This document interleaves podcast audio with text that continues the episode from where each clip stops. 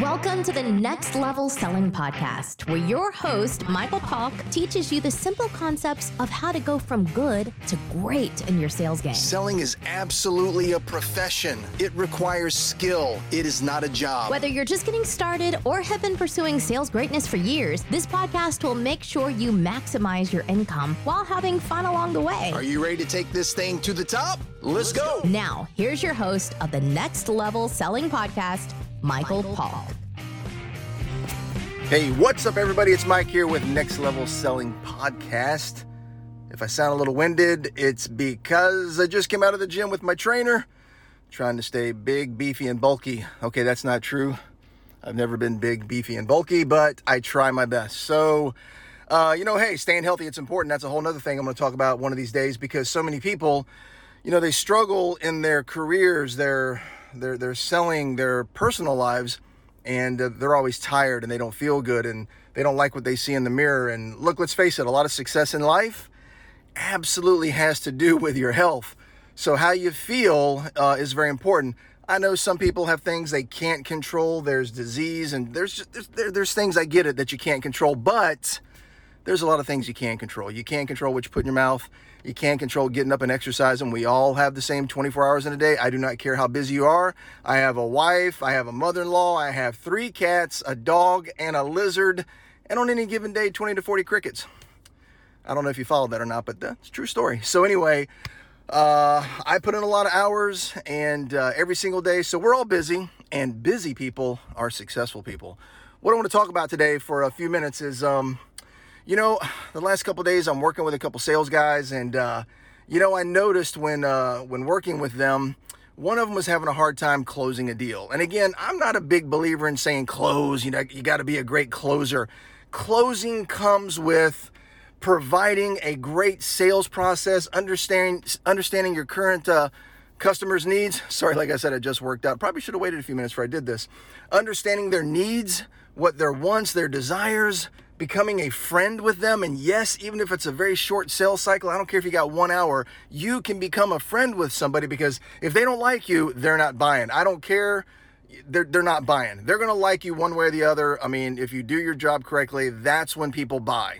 So I'm working with a couple salespeople and you know, I actually have to step in and I help close. And, and what I realized was, is when I stepped in, if you can't tell, I get pretty excited, uh, not over the top animated. If you've got an introverted person, you don't want to scare the heck out of them by jumping in and just screaming and yelling. However, you need to be excited. Being excited, in my opinion, just shows belief belief in what you're doing. I mean, if you're not excited about what you're selling and what you're doing, you might need to pick something else because you do need to believe in what you're doing. If you don't believe in it, your prospect isn't going to believe in it and they're not going to believe in you. I, I, will bank on that. I'll put money on it that that is a fact.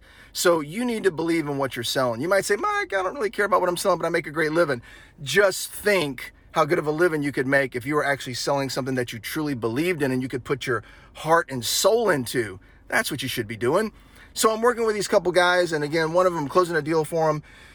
And all I did was get excited and edified the person. And we talked about the uh, individual's background. And because people want to talk about themselves, not, not about you. You want to find a connection if at all possible. And we both had a military background, so that worked out.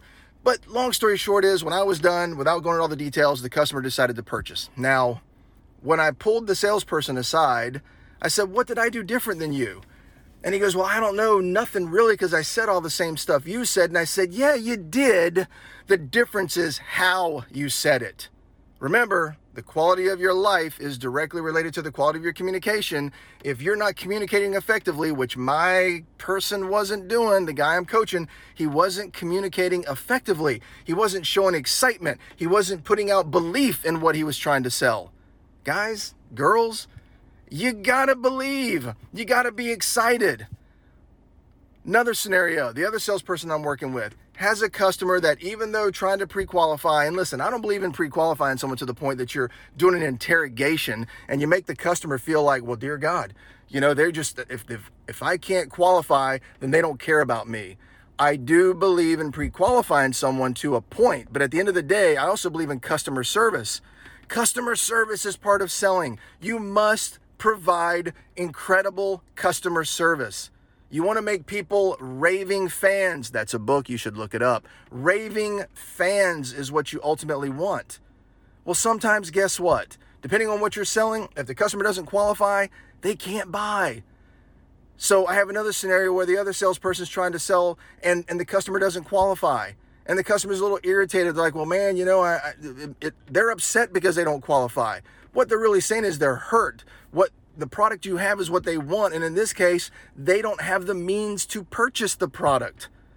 So the salesperson, when the customer, you know, exits and leaves the uh, area, the salesperson's all depressed and pissed off, and so much so that it's it affects the next customer they get in front of. Jim Rohn, discipline your disappointment. I get it. You're disappointed. It's how you make a living. You don't sell, you don't eat. Don't feed the family. Don't pay the bills. But if you're selling in desperation, if you're selling and letting your emotion get control, you know, it's taking control of how you're acting, it's going to control how you feel about the next customer you're in front of. You don't think people don't feel your desperation? You've been a consumer, you've gone out, you've purchased before. You ever been in front of that salesperson that just is jumping down your throat? They're almost getting irritated and pissed off when you even give a hint that you're not buying, that you're just looking that you're just checking it out, that you're going to purchase a month from now, and all of a sudden you see the the salesperson you're working with, you see their face change. That is unacceptable in my opinion. And if you're doing that, it's probably why you're not doing very well. And again, if you're doing what you think is pretty well, man, you could do a lot better. Maybe that's why you haven't taken it to the next level because you can't get control of your attitude. Discipline your disappointment.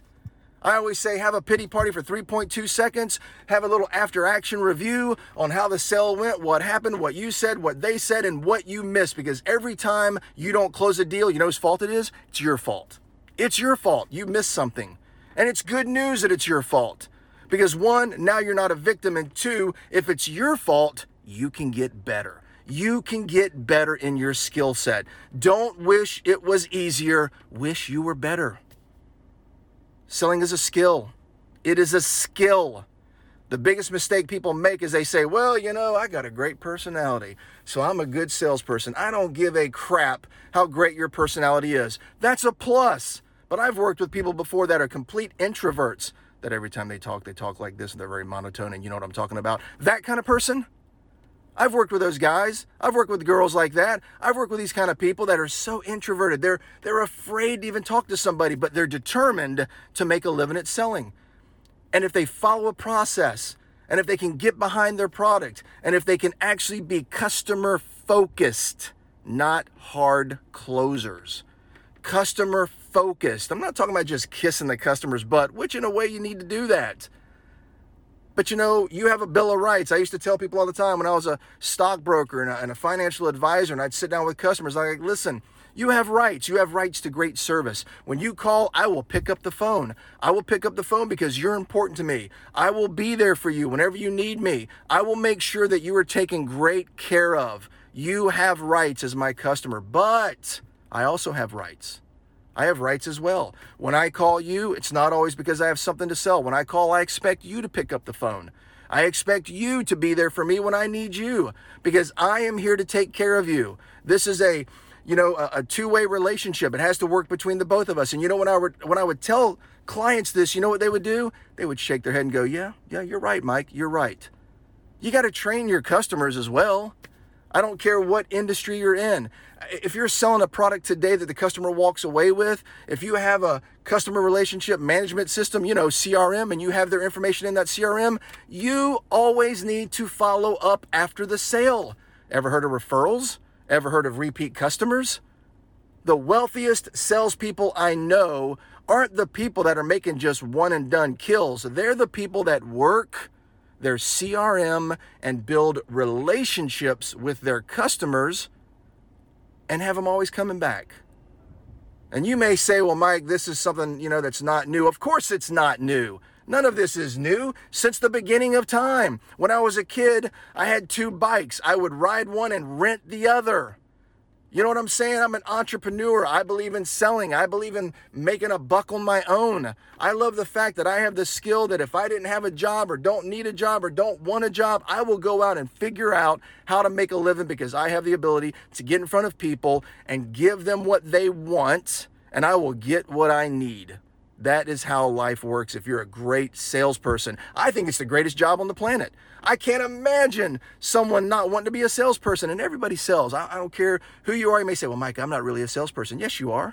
Yes, you are. When you were a kid, you sold your parents all the time. They said, You said, I want this. They said, You can't have that. And you started laying down the pitch. You started putting on everything you had in your arsenal to get what you wanted. We have all been awesome salespeople our whole life. Do you want to be an awesome salesperson? Do you want to truly take your life to the next level? Do you want to make more income? Are you stuck at 60,000 a year, 80,000 a year? You're trying your best to get to 100,000 a year. You don't know what it looks like to get there. You probably have the skills in place, but a lot of times you don't have the mindset. You make excuses. You want to get those excuses out of the way? You want to work with someone like me? I'm just going to tell you like it is. I can find what those issues are and we can help fix them. Like I said, it's good when things are your fault. Because if it's your fault, you can fix it. If it's not your fault, well, then you're just a victim, and you're not a victim. We're not victims. We're here to take this to the next level. Do you believe me? I hope you do. Because if you do, then I will see you at the top. Have a great day. Thank you for listening to the Next Level Selling Podcast. Please be sure to subscribe, rate, and leave a review wherever you get your podcasts. And remember, we'll see you at the top.